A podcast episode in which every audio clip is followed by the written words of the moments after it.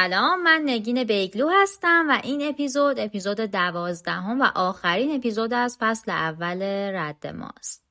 توی این اپیزود می‌خوایم راجع به مدل های کار یا مدل های همکاری با هم حرف بزنیم. اما با تمرکز بر روی دورکاری یا remote working دورکاری خیلی ساله که داره انجام میشه و در واقع یه نوع سبک کاریه که توی کشورهای مختلف مخصوصا برای freelancer ها و یک سری مشاغل خاص وجود داشته. اما دورکاری الان trend یه که بعد از کرونا خیلی bold شده و بهش توجه شد و تونست تقریبا تمام مشاغل رو در بر بگیره و تجربه ها و چالش های جدیدی برای ما از بود منابع انسانی از بود روحی روانی هزینه ای و ابعاد دیگه به وجود بیاره. و ما همین اپیزود رو اختصاص دادیم به این موضوع تا بیایم ببینیم شرایط دورکاری اصلا چیه؟ چه امکاناتی باید داشته باشیم؟ چه بسترهایی مورد نیازشه و نیاز داره که براش بسازیم؟ مزایا و معایبش چیه؟ و از همه مهمتر به چه فرهنگی نیاز داره؟ اگر بخواین تغییراتی توی مدل های حضور نیروهاتون توی شرکت داشته باشین یا به عنوان یک نیرو تصمیم بگیرین که کار حضوری انتخاب کنین یا ریموت آخر این اپیزود احتمالا تصمیم گیری براتون راحت تره و می‌دونین باید چی کار کنین و برای هر تصمیمتون به چه چیزهایی توجه کنین. ما سه مدل همکاری و نوع حضور داریم. حالا فارغ از اینکه شغلمون چیه تو چه شرکتی داریم کار می‌کنیم که اینا ممکنه که حالا full time باشه part time باشه پروژه‌ای باشه یا هر هر چیز دیگه. یه مدل همکاری حضوریه که خب طبیعتا ما توی این مدل همکاری ساعت کاری مشخصی داریم میریم توی محل کارمون اونجا کنار همکارمون کار می‌کنیم میز داریم جا داریم تجهیزات در اختیارمونه و همه این موارد. و وقتی هم که از شرکت میایم بیرون در واقع ساعت کاریمون تموم میشه. یه مدل همکاری داریم که بهش میگن هیبرید یا تقریبا نیمه حضوری. توی این مدل در واقع کار ما حضوریه اما یه روزایی از هفته یا در ماه می‌تونیم دورکار باشیم و توی شرکت حاضر نشیم. یعنی در واقع ترکیبی از دورکاری و کار حضوریه. و یه مدل همکاری هم داریم که همون خود دورکاریه که در واقع نیاز به حضور فیزیکی توی محل مشخصی نداره و میشه از هر جایی انجامش بدیم. یعنی شما اصلا توی شرکت حاضر نمیشین و از توی خونه یا هر جای دیگه کار می‌کنین و با اون شرکت همکاری دارین. حالا فارغ از position ی که دارین. که در واقع کار remote یا دورکاری توی دوران کرونا توی کشور ما حداقل شدت گرفت. یعنی اجباری بودش که باید انجام می‌داد. حالا کرونا که تموم شد و شرکت ها دیگه مجبور نیستن که دورکار باشن. اما یه سری عامل هست که باعث شد دورکاری طرفدارهای بیشتری پیدا کنه. یعنی ما اومدیم دیدیم یه سری فشارها داره از روی ما برداشته میشه و در واقع دورکاری اومد نمکگیرمون کرد تا بهش متحد بمونیم. و حتی بدون اون خیلی نتونن کار یا زندگی کنن. هم از طرف شرکت ها و هم از طرف نیروها. در واقع این دلایل همون مزایای دورکاری بودن که زندگی و کار رو برای ما تو شرایط بهتری قرار می‌دادن. از سمت نیروها مثلا چی؟ مثلا ترافیک. شهرهای بزرگ که حالا مثال واضحش برای ما همین تهرانه پر شده از جمعیت ترافیک خیلی زیاد رفت و آمد خیلی سخت. یعنی روزی حداقل خیلی از شرایط ممکنه که ما سه ساعت یا حتی بیشتر تو مسیر رفت و آمد باشیم و واقعا خسته کننده است و توی طولانی مدت باعث فرسایش میشه. و دورکاری اومد چیکار کرد؟ این مشکل رو برامون حل کرد. یعنی ما صبح بیشتر می‌تونیم بخوابیم فرشتر می‌تونیم کارمون رو شروع کنیم. دردسرای توی راه بودن و اعصاب خوردیاش هم نداریم و احتمالا استرس دیر رسیدن و اینا رو هم نداریم. مورد دیگه که در ادامه همین ترافیک و سختی رفت آمده فاصله محل کار با محل زندگیه. الان واقعا یکی از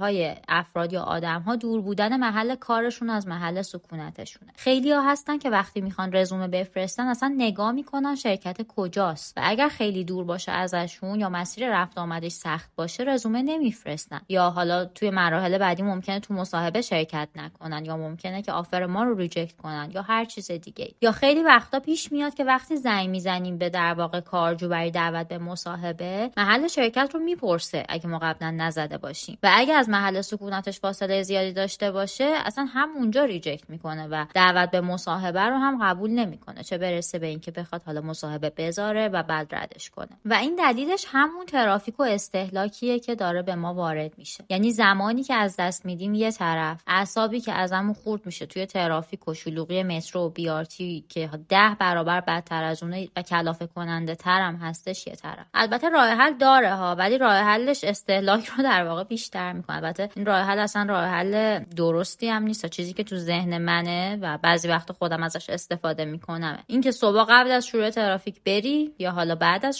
در واقع پیک ترافیک بری و شبا بعد از پیک ترافیک برگردی. اینجوری اعصابت آرومه ولی عملا از زندگی هیچی نمیمونه. یعنی تعادل کار و زندگی و اینها که اصلا یه شوخی بیش نیست توی این مورد اگر که راه حل رو بخوام این بذاریم. و این برای من اچ آر که می‌خوام بین کار و زندگی تعادل ایجاد کنم برای نیروهام واقعا غیر منطقیه. دورکاری اومد به تعادل کار و زندگی آدم ها هم کمک کرد. پس در نتیجه انگیزشون رو افزایش داد و باعث شد موندگاری طولانی تری توی شرکت ها داشته باشن و خروجی هم که دارن از کاری که انجام میدن در واقع تولید می‌کنن بهتر بشه. البته که توی بحث تعادل کار و زندگی مثال نقص هم داره. یعنی این متعادل کردن کار و زندگی توی دورکاری هم جزء مزایاشه و هم جزء معایبشه که حالا جلوتر ما راجبش در واقع صحبت می‌کنیم. دیگه اومد دورکاری چیکار کرد؟ اومد فرصت های شغلی برابر ساخت. برای کیا؟ برای کسایی که دانشجو هم برای کسایی که خانه دارن یا بچه دارن برای کسایی که معلولن و اقشار مختلف. یعنی کسایی که قبلا سختی های خیلی زیادی برای رفتن به محل کار داشتن یا اصلا نمی‌تونستن کار پیدا کنن دورکاری اومد یه موقعیت رو براشون فراهم کرد تا در واقع بتونن که کار کنن بتونن که مستقل بشن و در واقع این پتانسیل های فراموش شده رو بتونن به بهترین شکل بهره ببرن ازش. و آدم ها رو اومد توانمندتر کرد. در واقع به شرکت ها هم یاد داد که از این افراد می‌تونن استفاده کنن و حتی توی یک سری از position ها این افراد اتفاقا خیلی کارآمدتر هستن نسبت به نیروهایی که حالا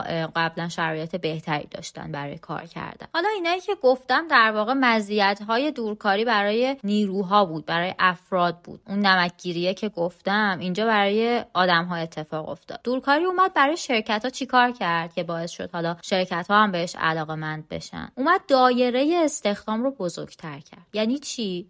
افزایش نیاز شرکت ها به حالا متخصص ها و کم شدن نیروی کار و چیزی که حالا همیشه بحثش داغه که از کسی پوشیده نیست. و اینکه حالا چرا این شکلی شده و دلایلش چیه توی واقعا توی موضوع این اپیزود نمی گنجه ولی خب هممون هم می‌دونیم که تقریبا دلایلش چیه. فقط هم محدود به کشور ما نیست. یعنی توی کشورهای دیگه هم هست. فقط توی کشور ما یکم پررنگ تره یا ممکنه که در واقع فشارش بیشتر باشه به خاطر حالا یک سری مسائل دیگه که باز هممون می‌دونیم. حالا شرکت ها چی رو متوجه شدن؟ اینکه دایره استخدامشون بزرگ شده یعنی چی؟ اینکه متوجه شدن می‌تونن. حالا که توی شهر یا محل خودشون متخصص پیدا نمی‌کنن می‌تونن برن بگردن تو شهرهای دیگه و حتی کشورهای دیگه آدم پیدا کنن و ازشون به صورت دورکار استفاده کنن. در کنارش خب می‌تونه از بزرگترین مزایای دورکاری هم باشه چون می‌تونه خیلی جلوی مهاجرت به شهرهای بزرگ رو بگیره. یعنی اگر که مثلا تا پنج سال پیش یک نفر اگر میخواستش که یک کار خیلی خوبی توی شرکت خیلی خوبی داشته باشه که معمولا شرکت های خوب توی پایتختن باید مثلا از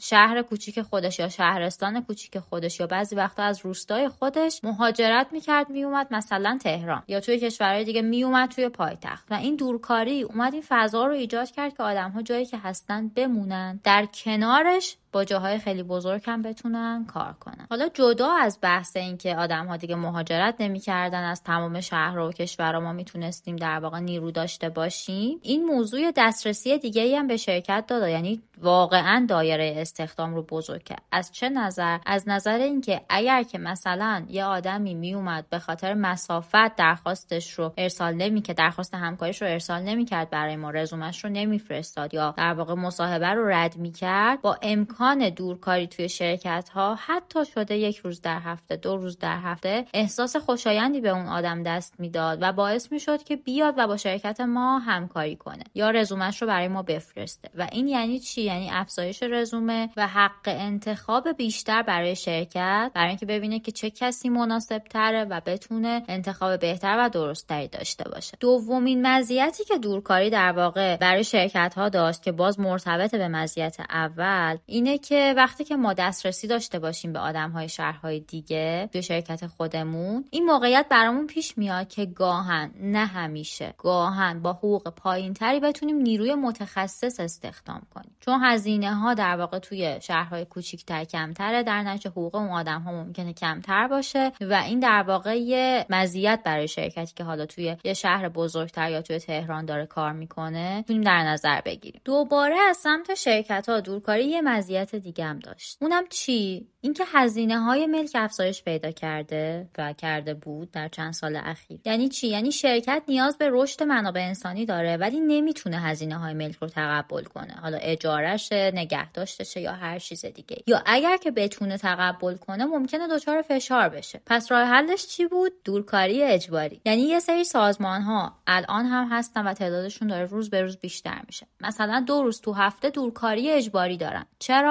چون به اندازه همه آدم های شرکتشون جان ندارن توی در واقع محل کارشون. و نمی‌خوان یا نمی‌تونن هزینه بیشتری هم انجام بدن برای گرفتن یه دفتر بزرگتر. و خب این می‌تونست راه های جدیدی برای رشد یه شرکت باشه با هزینه های کمتر. یعنی اگر که نیروهامون کامل ریموت باشن که احتمالا اصلا دفتر نمی‌خوام یا یه دفتر خیلی کوچولو می‌خوایم صرفا برای یه سری جلسات مهم. اگر هم که هیبرید باشیم و در واقع ترکیبی از دورکاری و حضوری باشیم شاید مثلا نیاز باشه به اندازه نصف نیروهامون فضا تامین کنیم و با این می‌تونیم مدیریت کنیم. هم هزینه هامون رو هم رشد شرکتمون رو. یعنی به خاطر فضا یا به خاطر هزینه رشد شرکتمون رو متوقف نمی کنیم یا دوباره برگردیم سمت نیروها یه چیز دیگه هم براشون جذاب بود. اینکه اون زمانی که برای رفت آمد میذاشتن یا استهلاکی که داشتن برمی داشتن و می‌تونستن حالا توی یه سری از مشاغل پروژه های دیگه بگیرن و درآمدشون رو افزایش بدن. و خب این توی اوضاع اقتصادی کشور ما یه گزینه بود که اصلا نمیشه ازش چشم پوشی کرد. یعنی الانم که مثلا با بچه های freelance صحبت میکن یا کسایی که کلا دورکاری انجام میدن و به هیچ عنوان کار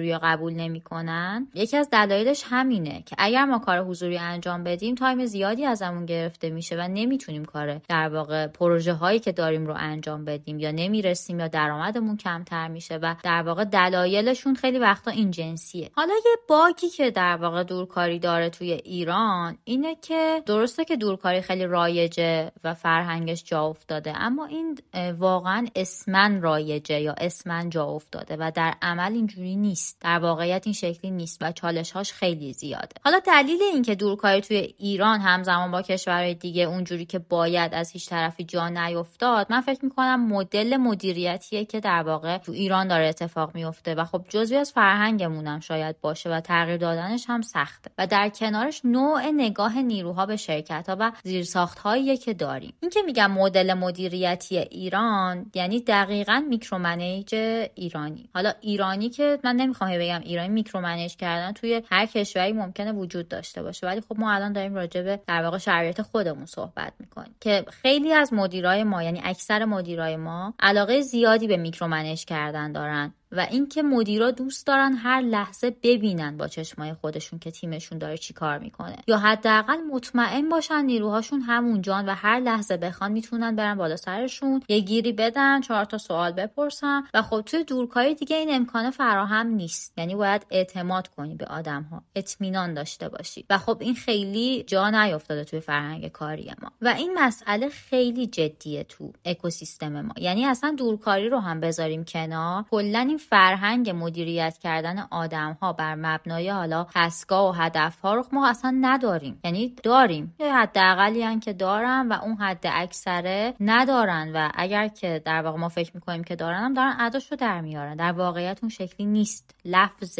حرفه و اتفاق نمیفته خیلی از مدیرا عادت دارن ریز میشن توی دونه دونه کارهایی که در واقع نیروشون داره انجام میده. ما در واقع مدیر داشتیم که میومد بالا سرت یهو به سیستمت نگاه می‌کرد. البته این خاطر محمد رضاست میگفتش که این چیه؟ و تو بعد توضیح می‌دادی که این چیه. خب معلومه اون مدیر نمی‌تونه با دورکاری موافق باشه. حالا نگاه نیروها به شرکت یعنی چی؟ یعنی اینکه دورکاری کنیم که بریم خرید. دورکار باشیم بریم سفر. دورکاری کنیم صبح بیشتر بخوابیم. یعنی به جای مثلا 9 ساعت 12 کارمون رو شروع کنیم. و در نهایت دورکاری کنیم که کار کمتری انجام بدیم ولی پول بیشتری بگیریم. یعنی اینکه هیچ کدوممون تا حالا 8 ساعت کار مفید نداشتیم و بلد نیستیم کار عمیق انجام بدیم. یعنی اینکه یک مو از خرس کندن غنیمت است. یعنی اینکه تا کسی بالا سرمون نباشه خودمون مسئولیت ها رو بر نمیداریم. کارمون رو انجام نمیدیم. یا اگر انجام میدیم ممکنه که با کیفیت خوبی انجام نمیدیم و خیلی معنی های دیگه. حالا من اینو به همه تعمیم نمیدم اما درصدی از افراد هستن که این شکلی هن. و توی این چند ساله که حالا در واقع یعنی بعد از کرونا یه فرهنگش بیشتر داره جا میفته داریم بهتر میشیم در واقع فرهنگ رو داریم میسازیمش داریم انتشارش میدیم و داره شکل می‌گیره. اما خب هنوز هم خیلی جا داره.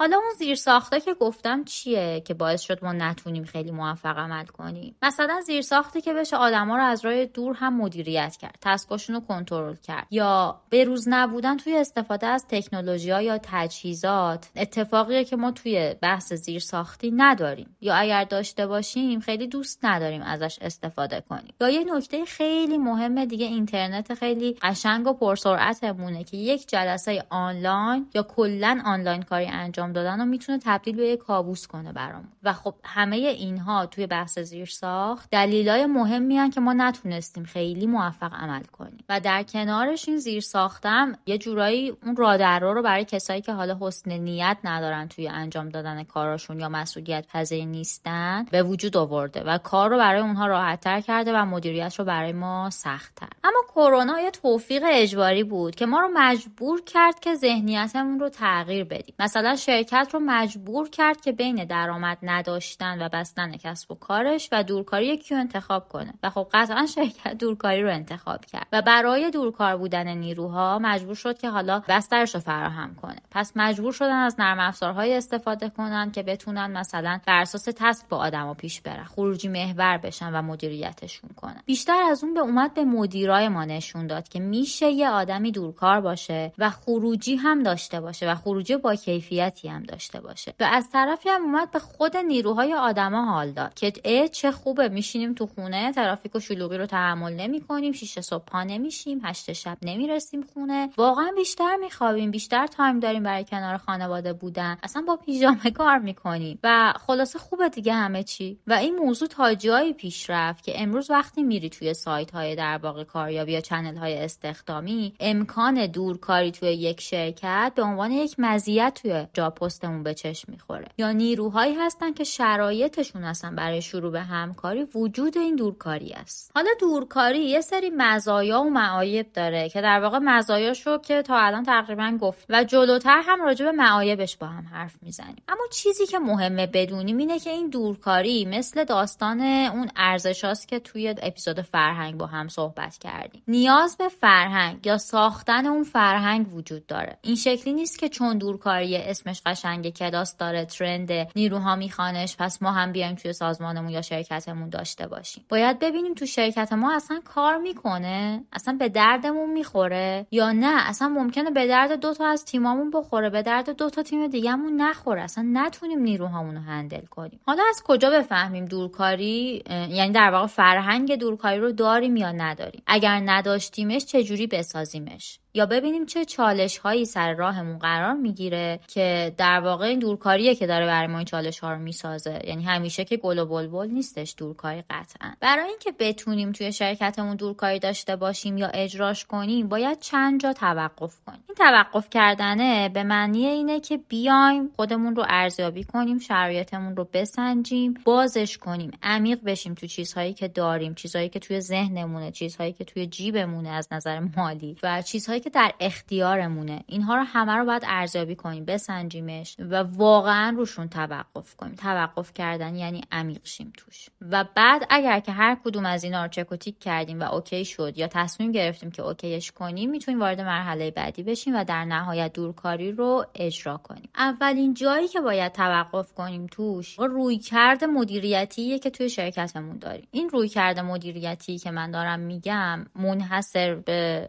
مدیرعامل نیستش یا منحصر به یک مدیر خاص نیست. هر کسی که توی شرکت ما مسئولیت در واقع lead کردن یک تیم رو داره یا در واقع داره آدم ها رو مدیریت می‌کنه شامل این رویکرد مدیریت ما هست. یعنی ممکنه که اصلا مدیرعامل شرکت خیلی رویکرد خوب و منعطفی داشته باشه اما مثلا مدیر marketing ش اینجوری نباشه. مثلا مدیر فروشش اینجوری نباشه. مدیر منابع انسانیش اینجوری نباشه. یا برعکسش باشه. همه در واقع مدیران رویکرده رو دارن مدیرعامل نداره. و خب این چالش به وجود میاره. یعنی این رویکرده که میگم یه چیز خیلی کلیه منحصر به یک نفر یا یک position خاص نیست و فرهنگیه که در واقع اکثریت شرکت ما رو داره پوشش میده. ما نمی‌تونیم micro manage کنیم و نیروی دور کار بگیریم. البته میشه ها. من یه تجربه کاری کوتاه با یه شرکتی داشتم که البته اونا کلا remote بودن. یه سری position حالا مثل HR و اینا حضوری بودن. position من نبود. ولی خود مدیر عاملم اصلا remote بود و واقعا کار کردن طاقت فرسا بود. یعنی micro manage که وجود داشت و با فضای آنلاین جور در نمی اومد ولی برای اینکه این نیاز micro manager برطرف بشه و اتفاق بیفته باید ساعت ها جلسه آنلاین داشتیم. و من مثلا ساعت ها که میگم مثلا دو ساعت جلسه بود که توی این دو ساعت جلسه مثلا من رفته بودم یه فایلی رو مثلا پرزنت کنم نشون بدم که آقا من این کارا رو کردم. حالا یه تایید بگیرم بقیهش رو انجام بدم. و این جلسه ده دقیقه روبه تبدیل می‌شد به جلسه دو ساعته که من فقط داشتم مانیتور و کار کردن مدیر عامل شرکت رو تماشا می‌کردم. چرا؟ چون می‌خواست که از تمام دیتیل خبر داشته باشه می‌خواست که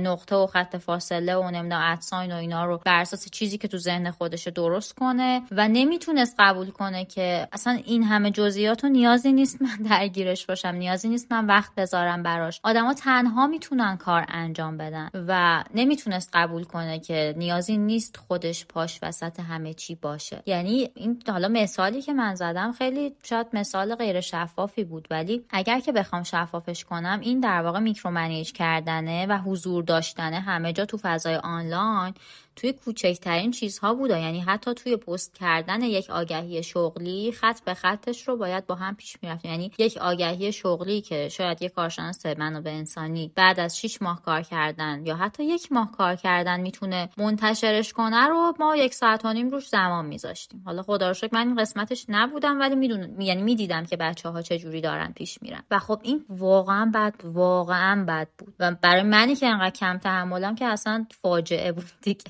بگذریم ما باید نوع مدیریت نیروها و فرهنگ مدیریتمون رو تغییر بدیم. یعنی اگر که نداریمش برای دورکاری اون نیازهای اولیه دورکاری رو نداریم تغییرش بدیم و به یه مدل جدیدی باور داشته باشیم. چون اگر اداش رو در بیاریم هم همکاری طاقت فرسا میشه و هم ما دائم در حال عذاب کشیدنیم. یعنی این شکلی نیستش که بگم ما نیروها رو اذیت می‌کنیم ما خود شما به عنوان یک مدیر به عنوان مدیر عامل هم داری عذاب می‌کشی از اون شرایط. یعنی شرایطی که ایدئال نیست برای همه ناراحت کننده است دیگه. پس شفاف باشیم با خودمون. تغییر دادن ذهنیت تربیتمون طرز فکرمون خیلی کار سختیه. اصلا کار راحتی نیستا. اگر نمی‌خوایم یا حالشو نداریم شفاف باشیم بگیم. بگیم آقا نمی‌تونیم. من اصلا آدم میکرو منیجر نمی‌تونم دورکاری. تمام. دورکاری که کلاس نداره. یعنی یه امکانه. یه چیز واقعا مزیت شاید نباشه. شاید برای یه سری در واقع lifestyle ها مزیت محسوب بشه. ولی یه امکانه. یعنی اگه واقعا آدمی هستیم که باید هشت صبح نیروهامون رو چش تو چش ببینیم و هر دقیقه بالا سر میزشون باشیم خب نباید نیروهامون رو دورکار کنیم. واقعا هیچ چیز بهتر از اون شفافیت نیست که هم با خودمون داشته باشیم هم با آدم هایی که دارن کنار ما کار می‌کنن. من یه مصاحبه رفته بودم تو یکی از شرکت های اتفاقا خیلی معتبر و خیلی هم دوست داشتم اونجا کار کنم. یعنی یکی از چالش هام با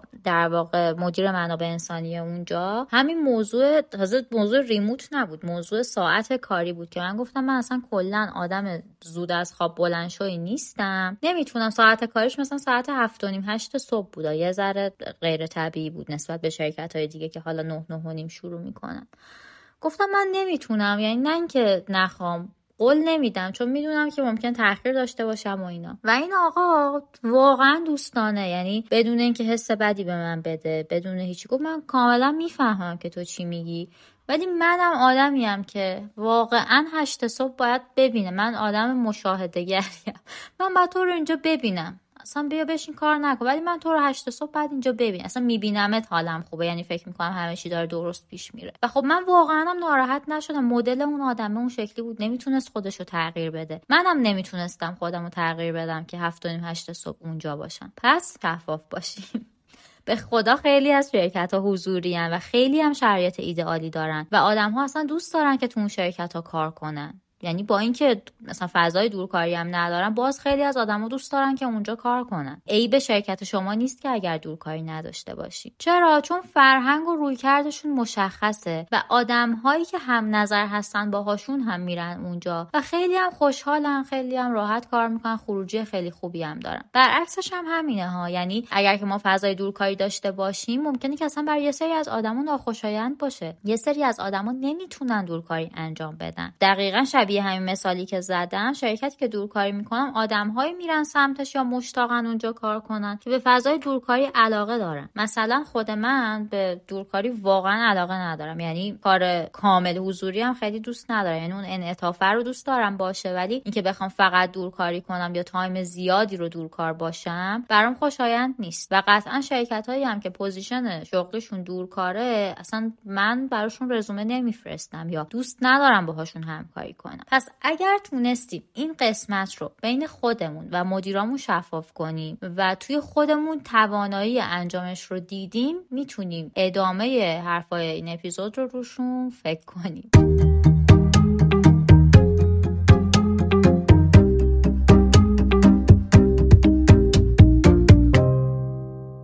جای بعدی که باید توش توقف کنیم آنالیز حوزه فعالیتمون شغلامون یا در واقع استخدام position هایی که در آینده بهش نیاز داریم. یعنی باید قبول کنیم که یک سری از صنایع یا حوزه های فعالیت واقعا جای مناسبی برای دورکاری نیستن. حالا یه مثال خیلی نزدیک نیست خیلی پرته ولی بخوام بزنم این که مثلا توی کارخونه که آدم ها باید با اون دستگاه کار کنن خب اینجا واقعا جای دورکاری نیست. اصلا نمیشه بهش فکر کرد. یا برعکس یک شرکتی که مثلا داره خدمات توسعه نرم افزار ارائه میده و احتمالا 80 90 درصد نیروهاش دیولپرن خب اینجا جاییه که اتفاقا باید دورکاری بیشتر باشه یعنی پررنگتر باشه و نمی‌تونی حالا به هزار و یک دلیل بگی دورکاری بده. چرا؟ چون کلا آدم هایی که تو این شغل دارن کار می‌کنن مدلشون اینه خصوصیت های اخلاقیشون اینه کار ریموت رو ترجیح میدن توی دورکاری آرامش بیشتری دارن. یعنی اینا رو باید بیایم بسنجیم. و اگر که در واقع دورکاری رو جای درستی استفاده نکنیم مثل اون مثلا کارخونه حالا می‌تونیم مثالای بهتری هم بزنیم الان واقعا یادم نمیاد. فعالیت کاریمون اصلا متوقف میشه توی دورکاری یا شرکت هایی که بر اساس مثلا فروش حضوری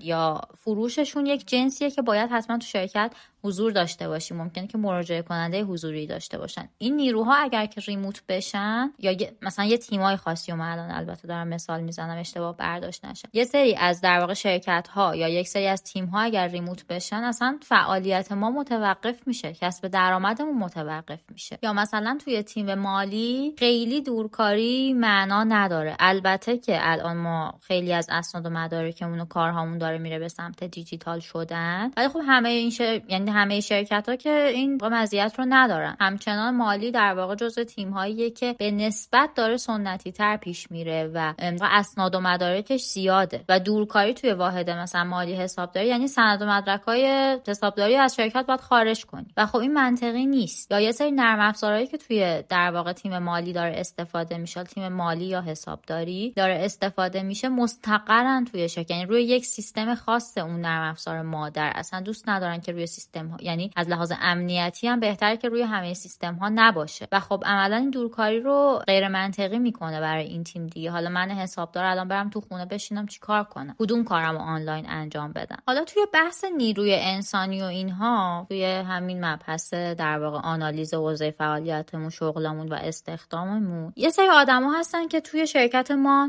که اگر ما بخوایم دورکاری داشته باشیم باید این نیروهامون رو آموزش بدیم. همه یه نیروهامون که دورکاری چه شکلیه انتظارات ما چی و اینها. اما توی استخدام یعنی آدم های جدیدی که قرار وارد بشن اگر که ما قرار دورکاری داشته باشیم توی مصاحبه هایی که داریم انجام میدیم باید دنبال یک سری ویژگی های خاص هم توی آدم ها باشیم. یعنی اگر که تا الان مثلا حالا این مثال باز درستی نیست ولی می‌زنم دیگه. که مثلا تا الان مسئولیت پذیری یه آدمی برای ما خیلی خیلی مهم نبوده نه اینکه مهم نباشه. مثلا روش پنجا پنجا بودیم. احتمالا اگر که بخوایم دورکاری داشته باشیم و نیروی رو استخدام کنیم که به صورت دورکار کنار ما باشه این ویژگی رو باید بیشتر روی اون نیرو تمرکز کنیم که داشته باشه. حالا از سوالاتی که می‌پرسیم از تجربیاتی که داشته چالش هایی که داشته هر جوری که هست بعد این رو توی اون نیرو در واقع ارزیابی کنیم. یا حالا خیلی خصوصیت ها یا ویژگی های دیگه ای که شاید جلوتر راجبش صحبت کنیم که در واقع نیروها چه شکل چه نیروهایی می‌تونن موفق در واقع دورکاری داشته باشن. و ما بیایم آدم رو بسنجیم ببینیم اصلا دورکاری باهاش OK یه یا نه. قطعا یه آدمی که مسئولیت پذیر نیست تجربه خیلی بدی از دورکاری مثلا به شرکت ما میده. و اصلا ممکنه که آدم های دیگه ای که تو شرکت ما دارن دورکاری می‌کنن اون فرد رو الگوی خودشون قرار بدن و کلا ساختار ما رو به هم بریزه. یعنی اصلا جدا از بحث شغل و position که مثلا ما داریم میگیم developer ها راحتتر می‌تونن دورکاری کنن تا مثلا تیم مالی بعضی از آدم ها مناسب این کار نیستن. حالا چه developer باشه چه فروش باشه چه marketing باشه چه HR باشه چه اصلا freelancer و خیلی از freelancer های ما هستن که freelancer ن ولی واقعا کار خوب انجام نمیدن. یعنی اون ویژگی هایی که باید برای کار freelancer ی داشته باشن رو ندارن و به مرور حالا تجربی میگم تجربیاتشون. پروژه هاشون کمتر میشه و خودشون متوجه میشن که یک جای کار داره میلنگه. ولی ما که داریم باهاشون کار می‌کنیم راحت می‌تونیم این رو ببینیم و بفهمیمش که این آدمه مثلا اصلا آدم منظمی نیست اصلا آدم on time ی نیست آدم مسئولیت پذیری نیست. و اینهایی که حالا دارم مثال می‌زنم چیزهایی که برای دورکاری خیلی مهمن. یعنی دورکاری به این منظور نیستش که ما بینظم باشیم هر کاری دلمون خواست بکنیم کسی نمی‌بینه ما داریم چی کار می‌کنیم و اینها. واقعا دورکاری هم نیاز به یک چارچوب و نظم داره. بگذریم. جای دیگه ای که نیاز به توقف داره و باید بررسیش کنیم و ارزیابیش کنیم بحث زیرساخت و تجهیزاتمون و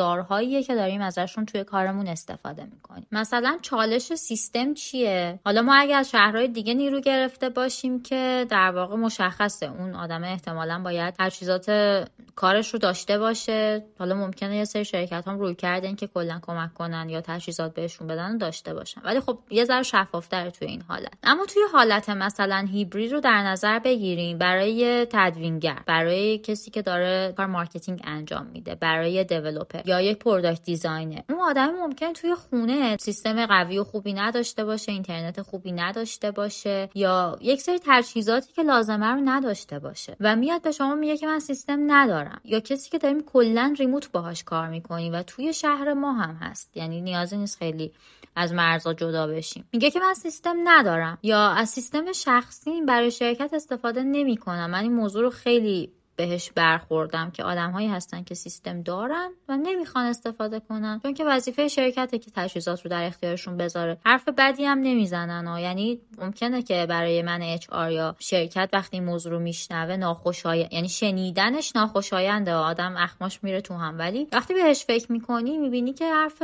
نابجایی هم نمی‌زنه دی یعنی حق انتخابی داره که داره ازش استفاده می‌کنه. که توی این شرایط یا باید یه سیستم در اختیار اون نیرو بذاریم که نمی‌تونیم رصدش کنیم ببینیم که از سیستم ما چه استفاده شخصی داره می‌کنه یا نمی‌کنه یا اگر که حتی این کار رو نکنیم حالا یه گزینه‌ای که شرکت ها در اختیار نیروها می‌ذارن اینه که از سیستم خودت استفاده کن و در واقع هزینه استهلاکش رو ما بهت پرداخت می‌کنیم که این باز داره هزینه های ما رو بالا می‌بره. ولی چیزی که اینجا مهمه اینه که نباید رفتار متفاوتی داشته باشیم با نیروهامون. یعنی به یکی سیستم بدیم به یکی ندیم. باید یه رویه داشته باشیم. یعنی یه رویه مشخصی ایجاد کنیم و اجراش کنیم. یا به همه سیستم بدیم یا کلا ندیم. و بابتش هزینه حالا استهلاک رو به حقوقشون اضافه کنیم یا مدل دیگه ای بهشون پرداخت کنیم یا باشون به توافق برسیم. این چالش سیستم رو جزو همون جاهایی که با توقف کنیم روش یعنی بیایم بسنجیم ما چه شرایطی داریم چی کار می‌تونیم مثلا برای این چالش انجام بدیم اصلا امکاناتی داریم برای حل کردنش یا نه. سیستم های توی شرکت ما مثلا همشون کیسن همشون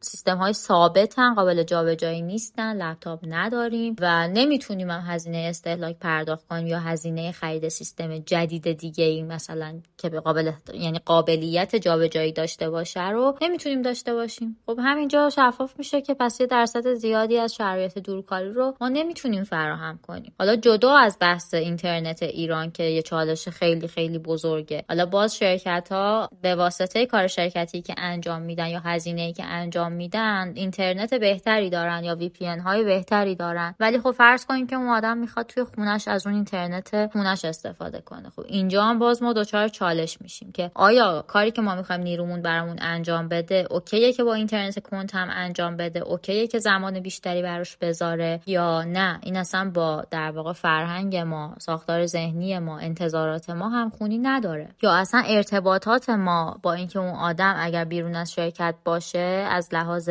حالا ارسال فایل document انتقال اطلاعات یا هر چیز دیگه ای هم خونی داره. اصلا شرایطش امکان پذیره. مثلا کار ما یه جوریه که دائم باید فایل خیلی با حجم زیادی رو برای هم بفرست. خب اگر که نیرو توی خونه باشه یا توی شهر دیگه ای باشه که اینترنت خوبی نداشته باشه عملا ارتباطش با ما برای ارسال کردن خروجی کاراش قطع میشه. اصلا نمی‌تونه دانلود کنه ببینه که ما چی براش فرستادیم که حالا روش کاری بخواد انجام بده یا نه. و اینا واقعا مسائل جدی و اساسی یعنی که باید بهشون فکر کنیم ارزیابیشون کنیم و براشون راه حل پیدا کنیم.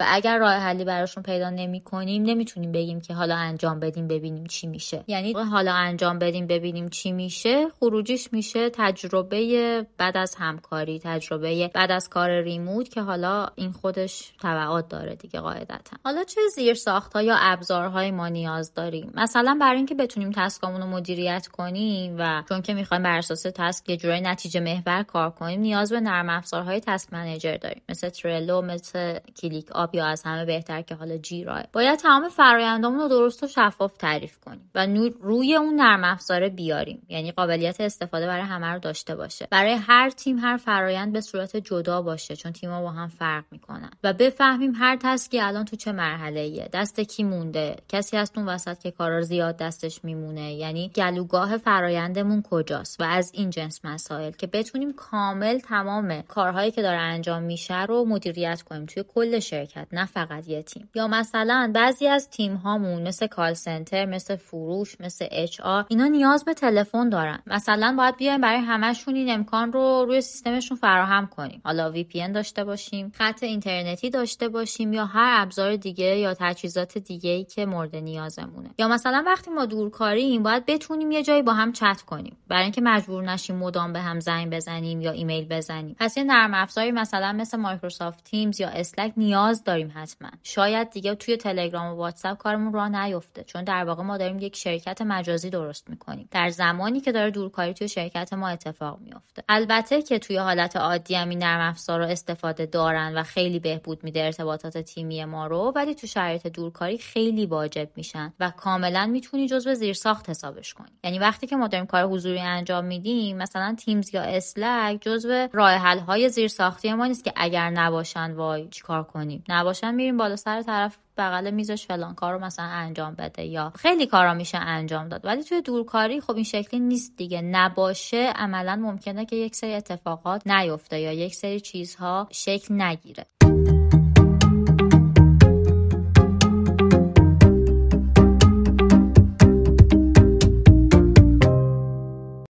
خب یه دقیقه همینجا وایسیم. من فکر می‌کردم اپیزود دورکاری نهایتا 20 تا 30 دقیقه بشه. اما الان داره رکورد طولانی ترین اپیزود رد ما رو می‌زنه. و برای اینکه گوش های شما خسته نشه می‌خوام این اپیزود رو اینجا متوقفش کنم و با یه فاصله سه چهار روزه ادامه صحبت ها رو توی یک اپیزود دیگه منتشرش کنم. حتی خدافزی هم نمی کنم باهاتون. ولی بدونید که منتظر ارسال تجربیاتتون هستم. مرسی که هستین. مرسی که تا اینجا گوش دادین. تا چند روز دیگه خوب بمونین.